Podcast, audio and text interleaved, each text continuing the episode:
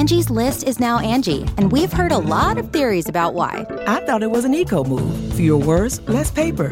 No, it was so you could say it faster. No, it's to be more iconic. Must be a tech thing. But those aren't quite right. It's because now you can compare upfront prices, book a service instantly, and even get your project handled from start to finish. Sounds easy. It is, and it makes us so much more than just a list. Get started at Angie.com. That's A N G I, or download the app today. Angie has made it easier than ever to connect with skilled professionals to get all your jobs projects done well. I absolutely love this because, you know, if you own a home, it can be really hard to maintain. It's hard to find people that can help you for a big project or a small. Well, whether it's in everyday maintenance and repairs or making dream projects a reality, it can be hard just to know where to start. But now all you need to do is Angie that and find a skilled local pro who will deliver the quality and expertise you need. Angie has over 20 years of home service experience and they've combined it with new tools to simplify the whole process. Bring them your project online or with the Angie app, answer a few questions and Angie can handle the rest from start to finish or help you compare quotes from multiple pros and connect instantly, which means you can take care of just about any home project in just a few taps. Because when it comes to getting the most out of your home, you can do this when you Angie that. Download the free Angie mobile app today or visit Angie.com. That's A-N-G-I dot com. At Popular Science, we report and write dozens of science and tech stories every week. And while most of the stuff we stumble across makes it into our articles, we also find plenty of weird facts that we just keep around the office. So we figured, why not share those with you? Welcome to the weirdest thing I learned this week from the editors of Popular Science.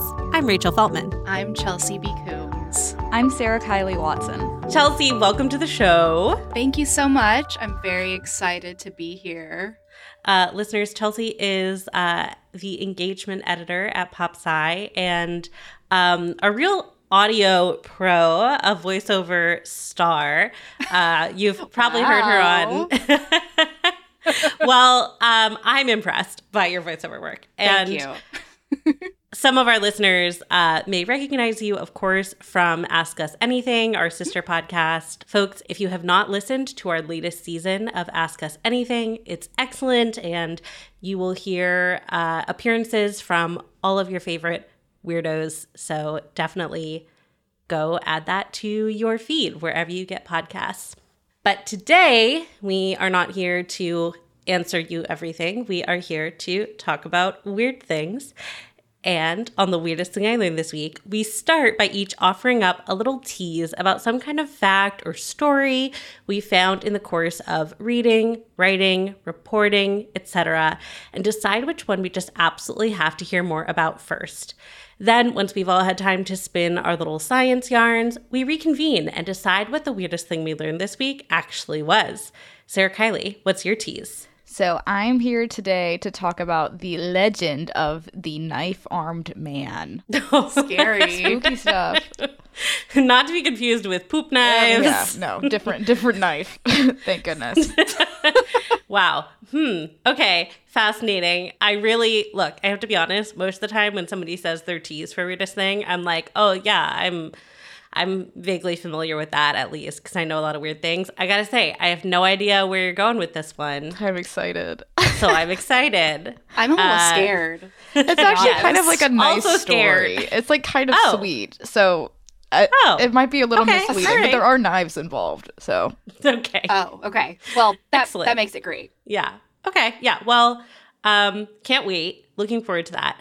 Uh, my tease is that I am finally going to talk about the gay bomb, Oh. the the bomb that is gay. Um, Wow. So the bomb itself is gay or We'll get into it.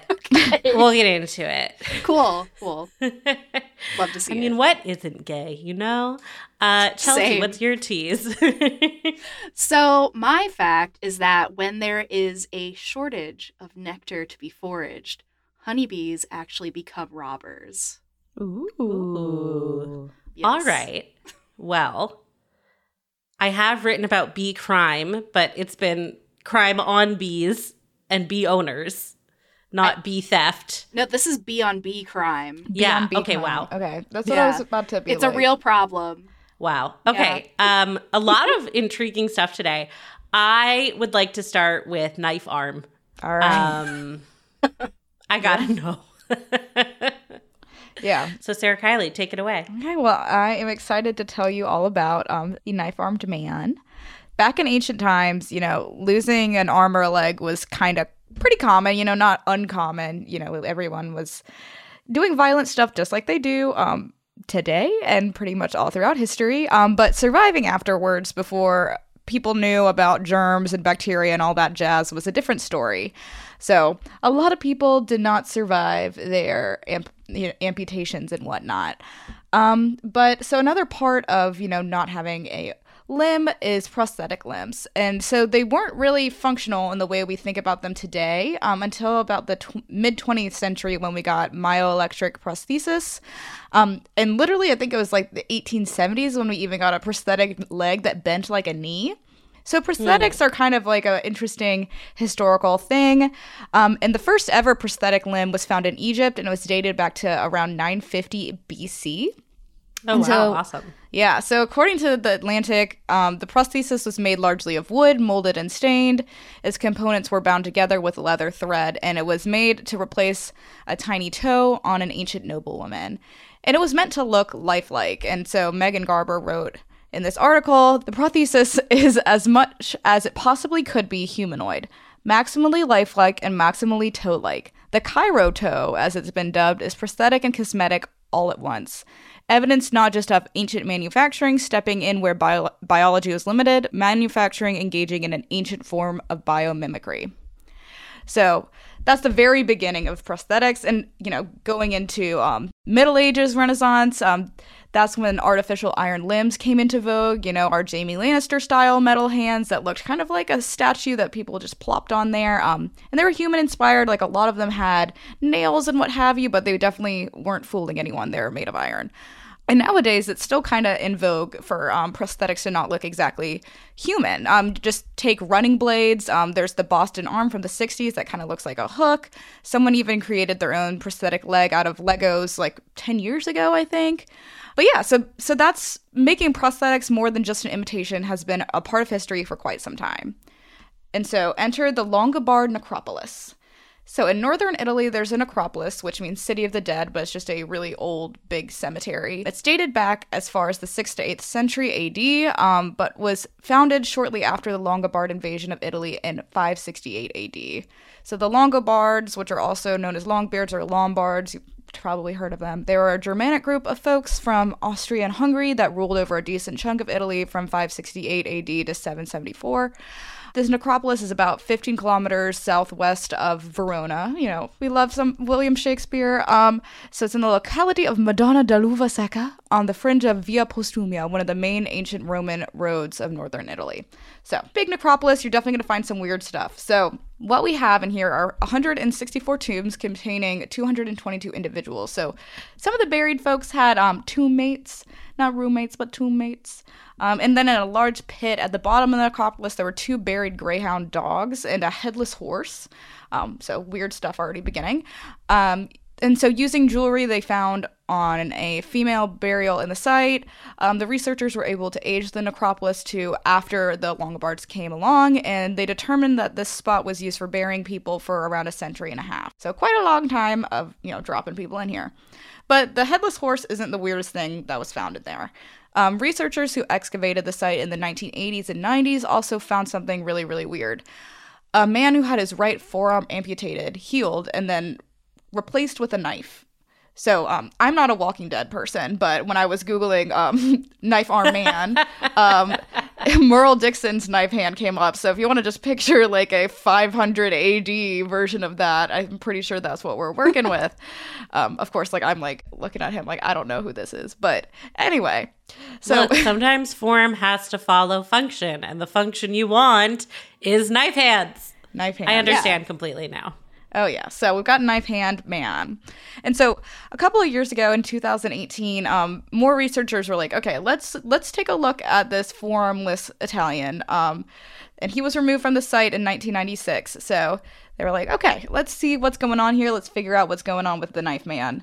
Um, so what this new research found, the, and there's a bunch of things. So to begin with, it was that the bit above his right hand was chopped clean off by a single blow. Oh God. So yeah, so we're talking about some seriously intense combat, um, maybe a medical intervention because of some seriously intense combat. I, the Lombards were pretty um, warrior like. Uh, I mean, they took over Italy for 200 years, so I guess that's Yeah. A testament. I mean, I gotta say, a, a single clean blow is preferable to Yeah. to many alternatives. It. Yeah, I think with medical intervention, that, that sounds kind of nice. Like it's like just chop it off if there's a problem. But who knows? And there, it could have even been a form of punishment, which was pretty common up around this time for these people, which you know is pretty scary. Um, that would be the least fun. I don't know. Maybe intense combat would be the least fun. Either way, um, Depends on what this guy was into. You know, we, we'll never know. We'll never know. But um the stump uh, that was left healed really really well. So basically the man who was dubbed TUS 380. So if I say 380 I'm talking about Knife Man. Um so he not only survived for a while after this, but um he made it to around his 40s or 50s, which is, you know, middle age at the time and that's a long time to be alive after going through an amputation before we knew about uh, bacteria. Right. Considering that the age at death on average of noble adults in England and Wales was 48 for those born 800 to 1400, he did pretty well. So he's, you know, living about as long as a fancy person in England 300 years later. um, but the skeleton of the man was not the only thing that was found in the tomb. Um, with the skeleton was a knife and a D shaped buckle with decomposed organic material around it, which was likely leather. Um, so the archaeologists guessed that they, he probably made like a little cap for his stub, which attached to the knife and this and then there, there was a strap also for loosening and tightening so it pretty much does look like this merle guys i from from my you know quick google is the estimation but yeah, and so in a lot of these graves, there's actually um, knives or weapons that were left kind of beside the bodies of you know the dead people. But for him, it was left like across his midsection, attached right at his elbow, or not elbow, I guess whatever his stump was at the end. He got kind of a bonus elbow. Um, but wherever his arm had been chopped off, they put his knife. So it was clearly a little bit different than just, you know, a knife that he had around. And then there was also bony healing on the edge of the stump, which was called cal or which is called callus and then there was a bone spur on the ulna bone which points in the direction that the stump was frequently subjected to biomechanical force so the stump is putting in work Yeah, that that knife hand saw some action, is what Like, we're hearing. It was not just resting there was some action going on with the, It wasn't with the just an aesthetic knife hand. oh yeah. He yeah just didn't learn his lesson. He got his he got his arm chopped off and he was like, I'm going back for more. Yeah. Oh Put me back God. in. And so, like, the, the next strange bit is that not only are the arm bones and the knife placement, like, you know, pointing to the fact that the knife was probably his prosthetic arm, but his teeth and shoulders were really messed up um, because he was constantly tightening it. So his teeth had a huge loss of enamel from just biting, gripping, and pulling the piece of leather that you know held it in place. On the right side of his mouth actually he wore his teeth down so far he opened the pulp cavity and got a bacterial infection. So Ah, Oh, oh, my gosh, that could have been what killed him. Because yeah that's what I, that, what- that's what came to mind for me too. And so when his also his shoulders he had like a c-shaped ridge of bone from holding the shoulder in this like unnaturally extended position to tighten the the arm the knife arm in his mouth. So i mean and that could have only really happened if he was doing his tightening trick pretty often. So you know he had was practicing that quite a bit. I mean and he, survived for a while after you know the his bone healed. So i'm guessing if he had the knife arm for a while you know there's a lot going on. I'm picturing like to imagine why he's not using the other hand to help tightening it, but like doing it with like his his teeth all akimbo. I'm imagining somebody like riding a horse into battle and being like, ah, I gotta tighten my knife hand, and then like, Fwah! and like honestly, it's pretty attractive. So I don't know. I think what I'm saying is probably knife guy could pull. Just throwing that out there. I mean, Rest in peace. Rest in peace, Man. knife knife man. Yeah, I mean, like imagine like yeah, you're you're like holding like a shield of some sort. You can't Oh, tighten your knife yeah. arm and and hold something else. So there's a lot going on. He's a man on the go. But um, so there is like we don't really know what he was using the knife arm for. Um, obviously your imagination can go. What if he was just like a chef? What if he was Yeah. like Salt Bae of his time? Like- and we're here imagining him like stabby stabbing people.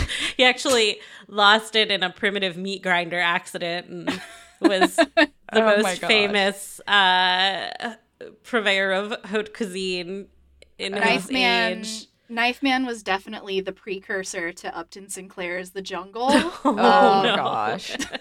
yeah, I'm not sure I want to eat anything made by the knife man. Um, I don't know where that knife has been.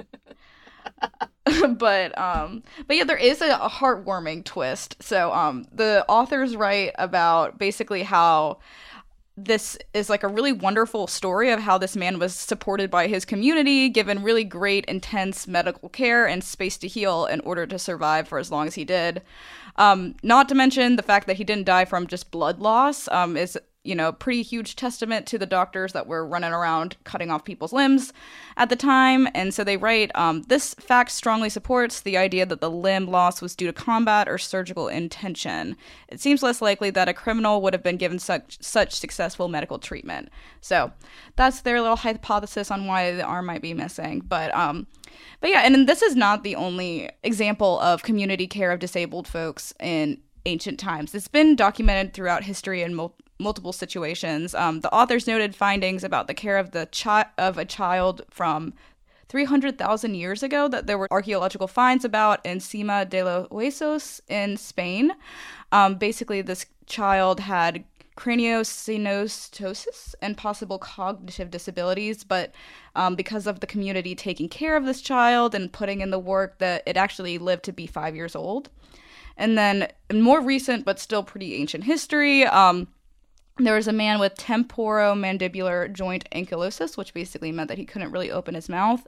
And in a similar kind of method, um, his community took care of him, had his teeth removed so that he could eat. His remains were found in a necropolis um, in the site Castel Malnome near modern day Rome, which is dated back between the first and second century AD. So, yeah, and so the researchers um, have this really lovely quote, which I just love to leave with you guys. But the survival of this Longobard male testifies to community care, family compassion, and a high value given to human life. A variety of interpretations and implications from skeletal ev- evidence of injury such as this can inform us of the motivations of other- others as they care for disabled individuals. So that's the sweet twist is that, you know, the Longobards really took care of this guy, um, even if it was in a knife army kind of way. But you know, to each their own. But yeah, that's that's the knife arm guy. Yeah, I love that because there is, I think, um, this like very pervasive and and insidious belief that like it's a really new concept um, for communities and, and cultures to um, provide people with the the help they need to thrive. And like first of all, it's really interesting where we draw the line of like what counts and what doesn't. Nobody is like before glasses existed, all all you people would be dead. Like we we accept that like glasses are like Yeah. wow, it's so great that we have these now. And obviously, like people have had vision problems for all of time, and people must have worked around it. But isn't it great that we now have this awesome, accessible, assistive technology that has become ubiquitous? Um, and like so, like I feel like I say this like every other episode on Weirdest Thing, but so many of our beliefs about what is normal are really from 19th and 20th century sort of like white European and American um, norms. And the American eugenics movement did a lot to make people just accept that it was like a new, modern, dangerous idea for people with with various physiological differences or disabilities or impairments um, that it was like a really new dangerous idea to care for them as humans and give them what they need to succeed and it's not at all um, so i love knife hand man um, he probably was pretty snappy i don't think we would have like hung out, but but I respect him. yeah, much respect for Knife Arm Man. Like that is I don't know if I could like exist with a knife on. I would nick myself everywhere. I can't even I can't even like shave my legs without like cutting my my body open. So like if I had a knife attached to me, I would just that would be how I died. Yeah. like 5 minutes later. So right. yeah, amazing. Um awesome. Well, we're going to take a quick break and then we'll be back with some more facts.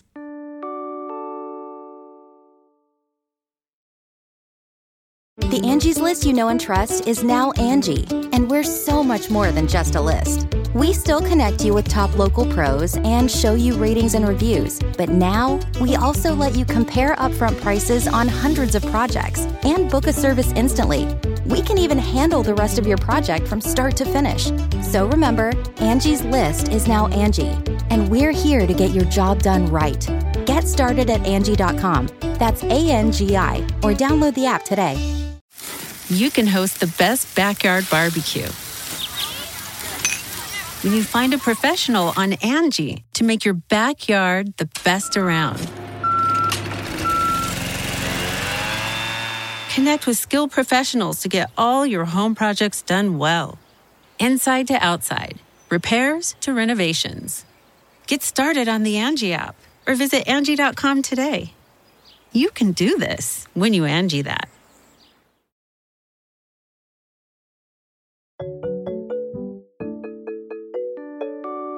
Okay, we're back, and um, I'm going to share my fact, which is uh, about the very serious and also not so serious at times history of gay bombs. Um, so, in 2007, the Ig Nobel Awards, which are uh, for listeners who don't know, a satirical take on the Nobel Prize, and it highlights research that, quote, makes you laugh, then makes you think. Um, so they're often very silly, but also sometimes there's stuff that's like actually very important, just sounds kind of goofy. Um, so in 2007, it honored a few real heavy hitters. So just to give you some context, I'm, I'm going to name a few of those.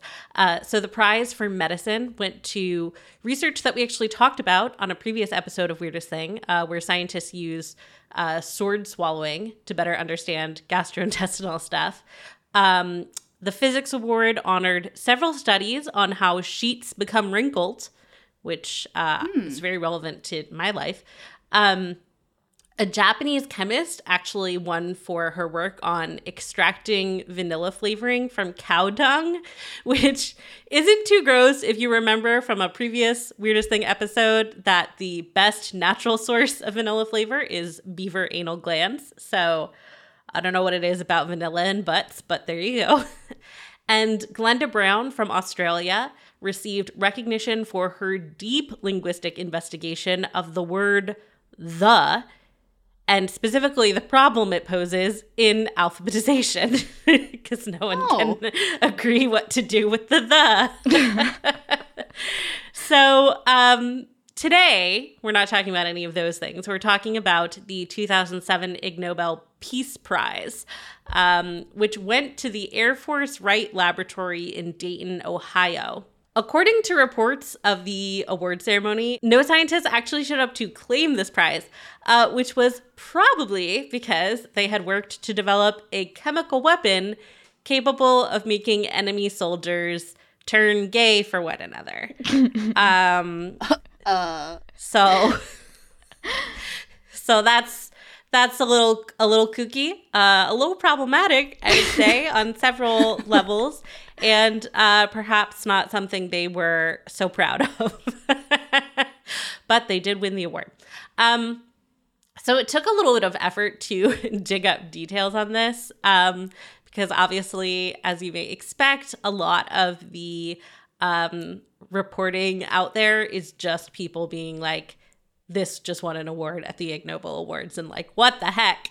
And also because the group responsible for uncovering the so-called gay bomb is unfortunately now defunct. Um, it was an ngo called the sunshine project. It was based in the us and germany and they formed uh, sometime around early 2000 to expose research on and try to reduce the um, implementation of biological and chemical warfare. According to their website, which you can still access with the Wayback Machine, thanks, Wayback Machine, uh, the group suspended its operations in February 2008 due to a lack of funding. But up until then, you know, for almost a decade, they worked to dig up secret government projects, uh, primarily using documents requested using the Freedom of Information Act. So they basically would just like trawl for um, documents and emails uh, and memos that showed uh, what governments were up to, specifically mostly the US government, because um, we, we, we do a lot of researching terrible things. Now, you may wonder why the Sunshine Project existed. Um, well, that's because many so called non lethal weapons are absolutely horrifying. Um, and their development was extremely concerning uh, especially because they were, as the name suggests, presented as like a more humane, civilized um, alternative to more old school methods of warfare. Um, but at, at some point, you start really splitting hairs about what is humane when you are doing war. Um, so, weapons that maim and disfigure people are often classified as non lethal or less lethal. I mean, anyone who's paid attention to protests in the last few years know that even stuff regularly used by like US police officers, like rubber bullets, tear gas, and water cannons, can be incredibly physically harmful and, and cause, um, you know, long term impacts and disable people, not to mention psychologically traumatize them. So you can just imagine the sort of stuff the government might be willing to use on enemy combatants or even on foreign civilians who aren't cooperating with military commands.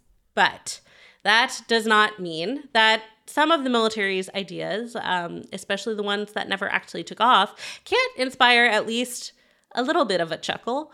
Um, and people definitely chuckled in 2005 when the Sunshine Project released a 1994 memo from the Air Force Wright Laboratory called Harassing, Annoying, and Bad Guy Identifying Chemicals. What? Bad guy? yeah, like quote unquote bad guy. Mm. Like to, chemicals to identify the quote bad guy. Air quotes. Um, so this paper and I, I, will link to it on popsci.com slash weird. Um, God bless the Sunshine Project for uh, making this PDF public because it's absolutely unhinged.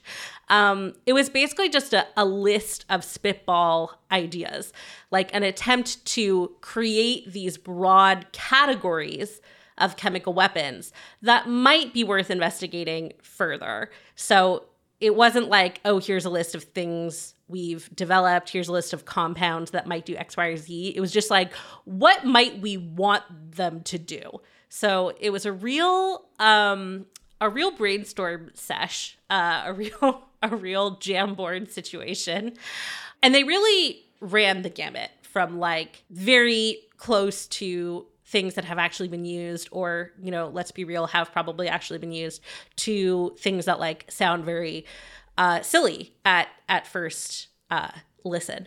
So for example they talked about um, compounds designed to attract biting insects or rodents and they were like not only could these weaken enemy defenses but they could also disrupt food crop production um, which really gets into the whole issue of like acting as if so-called non-lethal weapons are uh, good um, because a lot of this stuff is talking about like completely disrupting uh, like a, slowly a society. People. Yeah, exactly. Yeah. yeah. But they also talked about like chemicals that could tag these so-called bad guys for later identification. So those are basically like the exploding ink packs uh, on clothing tags at the mall, but like sneakier and more war crimey. Um, so they really run the gamut from like truly compared to like just immediately killing someone. Like yes, this is uh, you know, this is a, a non lethal, less harmful weapon to like, I think you're just removing yourself several degrees from the fact that you are doing really inhumane things. Um, they also mentioned using chemicals to give the enemy really, really stinky breath uh, as a way to like disrupt cohesion and morale. Um, right, and that's right. an idea that went farther than you might think. I was going to have a whole aside here about stink bombs as a serious military industrial complex enterprise but there's so much that i think i'm going to save that for another day. So um, if anybody listening really wants a stink bomb episode like please let me know and i will i will hurry that along for you. I will get it in the pipeline. Um, but back to this paper. Uh, most insidiously, perhaps, and also most hilariously, they talked about chemicals that changed the behavior of their targets in a way that would cause confusion or damage morale. Um, they said, for example, maybe you'll make your enemy super sensitive to sunlight. Um, then they also noted that a quote, distasteful but completely non lethal option would be to use, quote, strong aphrodisiacs, especially if the chemical also caused homosexual behavior. Oh. Mm. That's a very 1994, absolutely. 1995 attitude there. Yeah, absolutely. And uh, so when the Sunshine Project dropped these papers in 2005, the US military came out saying that none of the proposals contained in this document had ever been taken seriously, which was like definitely not true. Um, some of these are very close to things that we have heard about being used later. Um, you know, we uh, covered on popsci.com. There's like a pain ray that's like a focus. It, you know, there's just like really horrible stuff. We know that this stuff gets worked on. So them just being like, no, absolutely, that document was a, a silly joke. Somebody wink. Yeah. um, so the Sunshine Project responded by producing evidence that the Joint Non Lethal Weapons Directorate included it on a promotional CD ROM about its work, which is just a great phrase, that got distributed to other US military and government agencies in the year 2000. So, six years after this supposedly never taken seriously memo got written, it was still getting passed along on a CD ROM. Somebody had to burn that that was a conscious choice. That is too much. Children who are listening, you used to have to choose which files you put onto a physical object and then mail that object to someone to share them. And that's what they did. So when this story went mainstream in 2007, thanks to the Ig Nobel Awards, The Guardian reported that documents showed that researchers had actually asked for $7.5 million to develop the gay bomb. Um, Oh my it's, god. I wasn't able to find those exact documents, so it's possible that that was referring to like a bundle of the weapons in this weird spitball memo. That being said, um in the defense world, 7.5 million is like basically uh pocket change, so I I really don't think it's implausible at all. Uh, and it's also worth noting that um, when asked about the so called gay bomb in particular, the Pentagon responded with the following statement The Department of Defense is committed to identifying, researching, and developing non lethal weapons that will support our men and women in uniform. Which, yeah, totally sounds like something they would say if they could absolutely prove that they had not uh, considered putting any money into, into this research. That is absolutely a statement that says, we maybe thought about this. um, so, uh, important um, disclaimer here there are no chemicals that can make you gay. Absolutely none. Being queer or straight is uh, something that you know is still poorly understood like most of you know human brain stuff and uh, as best we can tell is based on a huge variety of factors environmental cultural uh, genetic personal preference you know it it's a very complicated beautiful cocktail of um, inputs that decide what your sexual output will be, um, as is the case with most human behavior. But beyond the fact that there are no chemicals that make you gay, there's also no actual known aphrodisiacs. So the fact that chemists were were spitballing on this is just absolutely um, wild to me. So just to make it clear, like how few, meaning none, aphrodisiacs that are out there. Bremelanotide, which is sold as the so called female Viagra, um, branded as Vyleesi, um, has like pretty unimpressive efficacy rates, like quite bad. And it works by interacting with your brain chemistry in ways that scientists like don't actually know how to connect with the arousal that sometimes seems to result. So it's just uh, ah, it's basically like an antidepressant um except instead of like maybe sometimes it helps your depression and don't, we don't really know why. It's like maybe sometimes it kind of makes you slightly hornier and we don't know why, which is great. great. I love that. Um, there was a researcher who gave himself an eight hour erection once with this compound, but he also like vomited a lot. Um, it's way easier to just make a boner by getting blood to flow into the penis, as I have said, on, talked about on a previous episode of Weirdest Thing, uh, than it is to actually make someone want to bone, let alone make someone want to like get freaky all of a sudden with someone that they normally wouldn't find attractive. Also, in the middle of a war, I mean, you know, danger is exciting, so your results may vary, but I just feel like this is a very high bar for influencing people's sexuality. And the idea that they're gonna like disrupt the function of a military by making them all so horny and gay for each other so immediately is um just really shows how little uh science has chosen to understand human sexuality, queerness, really anything, just anything. Um, I would also like to say, you know, sexuality is fluid, it's a spectrum. And if there are certain circumstances or scenarios in which you find yourself like feeling a strong attraction to someone who is like not in a category of people you would normally find attraction, like don't freak out. Brains are are funny and it's okay. Maybe it's a one-time thing, maybe it'll become your forever thing. That's all totally fine. But the point is, there's nothing the government can put in the water to make you gay, which is a big concern people have had uh, since the leak of the gay bomb proposal. It has prompted quite a few conspiracy theories, uh, unsurprisingly, um, of people saying, like, this is why America's so gay now. Like, actually, the gay bomb didn't go away. They just decided to make us all gay. Um, so my book been there done that arousing history of sex is about among other things how we have always been this gay. We haven't gotten any gayer. Um, but i just really want to i understand not trusting your government. I understand finding all this research very unsettling because it is very war crimey very bad.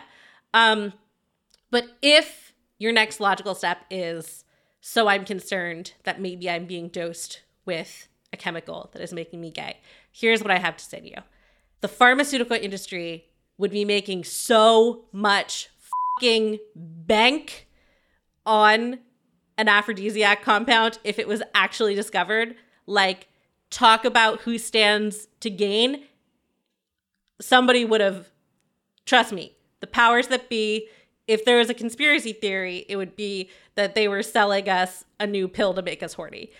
So, that is my little sidebar on if you if this really worries you or you have like you know an uncle who listens to a lot of Joe Rogan and he's really worried about the gay bomb i would i would posit that you put forward this counter argument that um, the pharmaceutical industry is desperate to bottle horny vibes um, and they have not succeeded so far. So um, for now, the gay bomb has become just kind of um, a little bit of an internet joke. It's also, I think, a great opportunity for people to like stop and think about um, the kinds of things that get classified as um, okay uh, in the industry of warfare.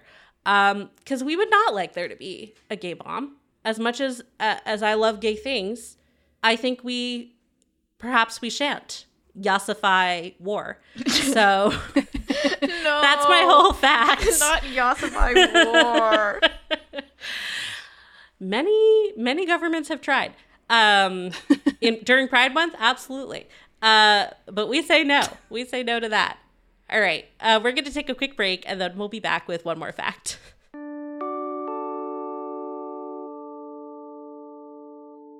Angie has made it easier than ever to connect with skilled professionals to get all your jobs projects done well. I absolutely love this because, you know, if you own a home, it can be really hard to maintain. It's hard to find people that can help you for a big project or a small.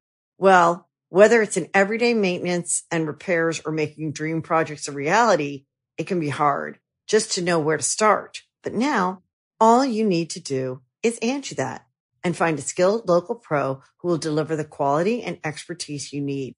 Angie has over 20 years of home service experience and they've combined it with new tools to simplify the whole process. Bring them your project online or with the Angie app, answer a few questions and Angie can handle the rest from start to finish or help you compare quotes from multiple pros and connect instantly, which means you can take care of just about any home project in just a few taps. Because when it comes to getting the most out of your home, you can do this when you Angie that. Download the free Angie mobile app today or visit Angie.com. That's A-N-G-I dot com. Angie's list is now Angie, and we've heard a lot of theories about why. I thought it was an eco move. Fewer words, less paper. No, it was so you could say it faster. No, uh, it's to be more iconic. Must be a tech thing. But those aren't quite right. It's because now you can compare upfront prices, book a service instantly, and even get your project handled from start to finish. Sounds easy. It is, and it makes us so much more than just a list. Get started at Angie.com. That's A N G I, or download the app today. This episode is brought to you by Visit Williamsburg. In Williamsburg, Virginia, there's never too much of a good thing. Whether you're a foodie, a golfer, a history buff, a shopaholic, an outdoor enthusiast, or a thrill seeker, you'll find what you came for here and more. So ask yourself, what is it you want? Discover Williamsburg and plan your trip at visitwilliamsburg.com.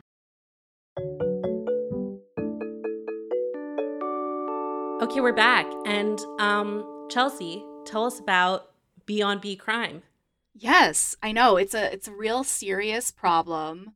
Um, but it actually really is for beekeepers. Um, you know, it's I'll, I'll get into it in a little bit, but it's it's a big problem. Um, so during early spring, before plants have actually begun blossoming, um, but you know, it's getting a little bit warmer, you know, bees might start to get a little bit awake. Um, as well as in the fall when plants are wilting away, some honeybee colonies will actually turn to robbing other weaker colonies of their hard-earned honey stores and killing a bunch of them in the process. So I missed that in Bee movie. I did not get to see that. I know, I know. That was a bee love story, not a bee war story. So you know. they left that detail out. honestly, it'd make a great movie. Um, someone should consider this. Um, Jerry Seinfeld, are you listening? comedians in cars getting coffee with bees and also stealing. um, I'd watch that. yeah, so- who wouldn't? Um, it's actually really funny because you can see the enemy bee robbers casing the joint. they, fly side to side in what's called a casting pattern to surveil for the defensive bees known as guards, which are always hanging around at the main bee hive entrance. Um, and they're also looking for back entrances or weak spots in the hive itself so they can sneak in and get the goods. Wow. I know, right? Um, you know, those specialized guard bees, they basically hang out again at the hive entrance and they try to determine whether the returning bees are friends or foes, often based upon their smell. You know, when you've got a bee, um, you know, having a little fun in another hive, it might get a little bit of a different smell, you know, bee cheaters, you know, that's that's a thing. Um, but, you know, obviously if they're coming back to the hive with the goods, then, you know, you want to you want to let them in. But it's a little bit more complicated than that. So, those guard bees, they essentially use their antennas to kind of touch the returning bees. Um, they also will bite them and even threaten to sting them by grabbing the bee with their legs or their mouth and making a sting motion with their abdomens, kind of like, hey, bro, what's up? Like, I am here and I'm going to potentially sting you. And sometimes they really do even sting. So they kill the potential intruder. It might not even be an intruder. And they also kill themselves. So if you watch videos, I know it's so dramatic. if you watch them, it literally looks like they're wrestling. Um, and it's fascinating.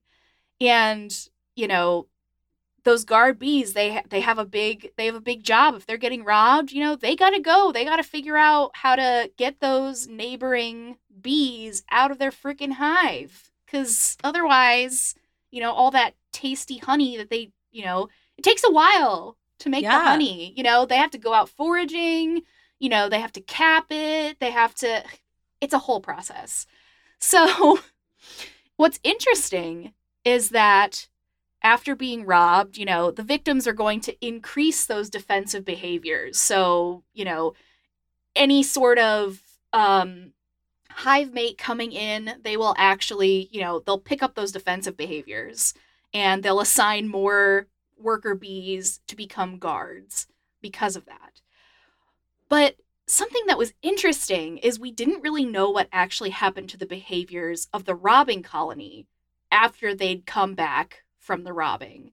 A study published in 2021 in Animal Behavior, headed up by Claire Rittschof, who is actually the postdoc I used to work with in my previous life as a honeybee researcher. Um, which, yes, I have gotten stung hundreds of times um, because I also worked on honeybee aggression research.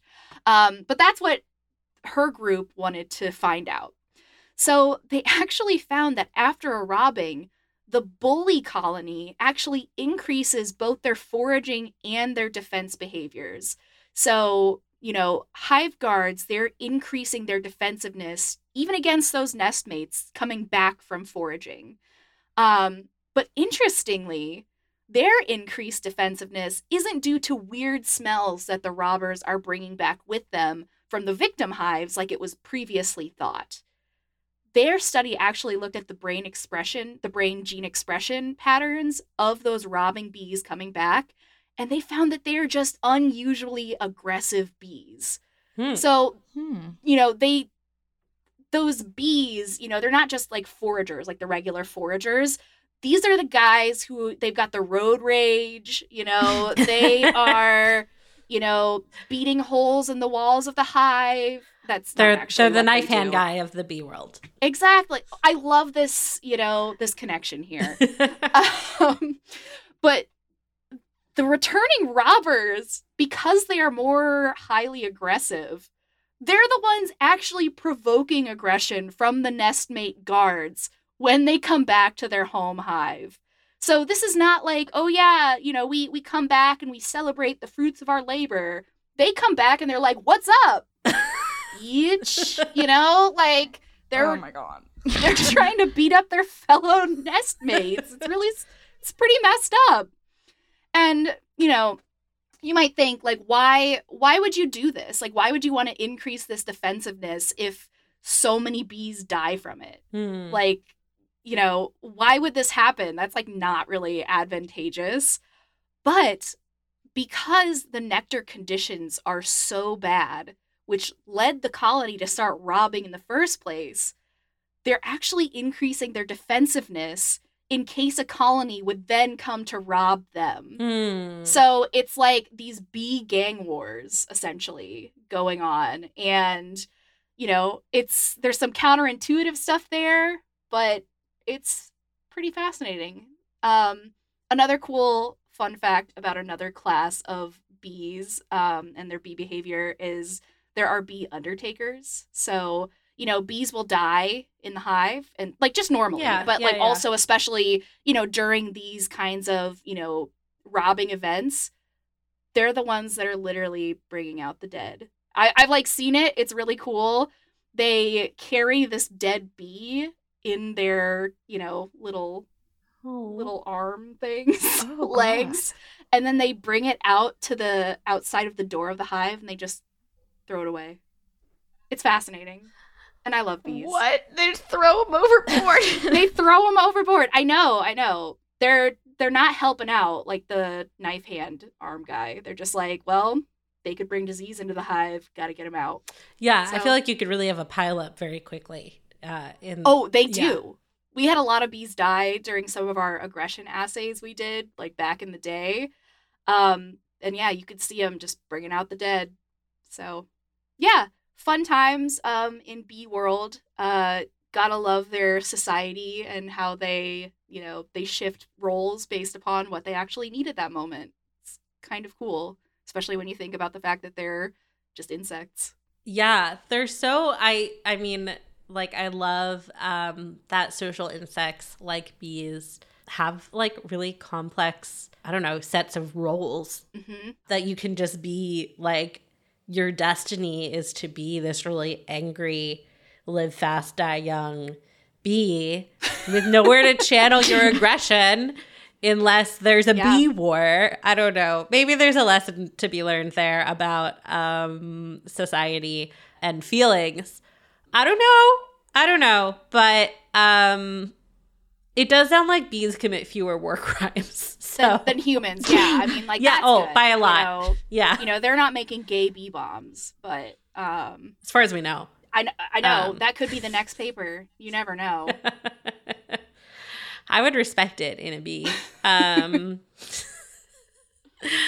all right, what was the weirdest thing we learned this week? A lot of, a lot of heavy hitters. Yeah. it was a really a lot of death strong showing. yeah a lot of death That's true. destruction a lot of, a lot of war, a lot of war. More, much more than is normal for weirdest thing. Um, we, I, I, I could have coordinated us a little better, but um, at the same time, not the darkest episode of weirdest thing we've ever had by a long shot. So, I guess that says something about our content. that keep listening though um, how can we depress you this week yeah, there was definitely a run where we felt like we were the the most depressing thing I've I learned this week, and we you know we try to we try to try to of course correct. um, I think for me personally, it is the knife hand man. Um, I learned a lot, and Sarah Kiley, you really painted a picture. You told a story. I'm I can see the knife hand man. So that's my vote. And there are pictures of him if you'd really like to see the knife hand man at his grave. Oh, So, I think I'm just gonna imagine him um as he Him is in in my life. head. I think I think probably I I I think probably I it won't get better than that. Um i'm gonna dream about him tonight but like in a good way yeah. It's gonna be a good Ooh, the knife dream. hand man was like less spooky than I expected. i know Yeah, it's like the most positive one. yeah, honestly, yes. Um so for that for that shocking twist, Sarah Kiley, I think you were this week's winner. agreed Oh, well, thank you. The Weirdest Thing I Learned This Week is a popular science podcast. We're available on all major podcast platforms, so subscribe wherever you're listening now. And if you like what you hear, please rate and review us on Apple Podcasts. It helps other weirdos find the show. For more information on the stories you heard in this episode, come find us at popsci.com slash weird. You can buy our merch, including Weirdest Thing t-shirts, tote bags, and mugs at popsci.threadless.com. The show is produced by all of our hosts, including me, Rachel Feltman, with editing and audio engineering by Jess Boddy. Our theme music is by Billy Cadden. If you have questions, suggestions, or weird stories to share, tweet us at weirdest underscore thing. Thanks for listening, weirdos. Angie's list is now Angie, and we've heard a lot of theories about why. I thought it was an eco move. Fewer words, less paper. No, it was so you could say it faster. No, it's to be more iconic. Must be a tech thing. But those aren't quite right. It's because now you can compare upfront prices, book a service instantly, and even get your project handled from start to finish. Sounds easy. It is, and it makes us so much more than just a list. Get started at Angie.com. That's A N G I, or download the app today. You can host the best backyard barbecue. When you find a professional on Angie to make your backyard the best around. Connect with skilled professionals to get all your home projects done well. Inside to outside, repairs to renovations. Get started on the Angie app or visit Angie.com today. You can do this when you Angie that.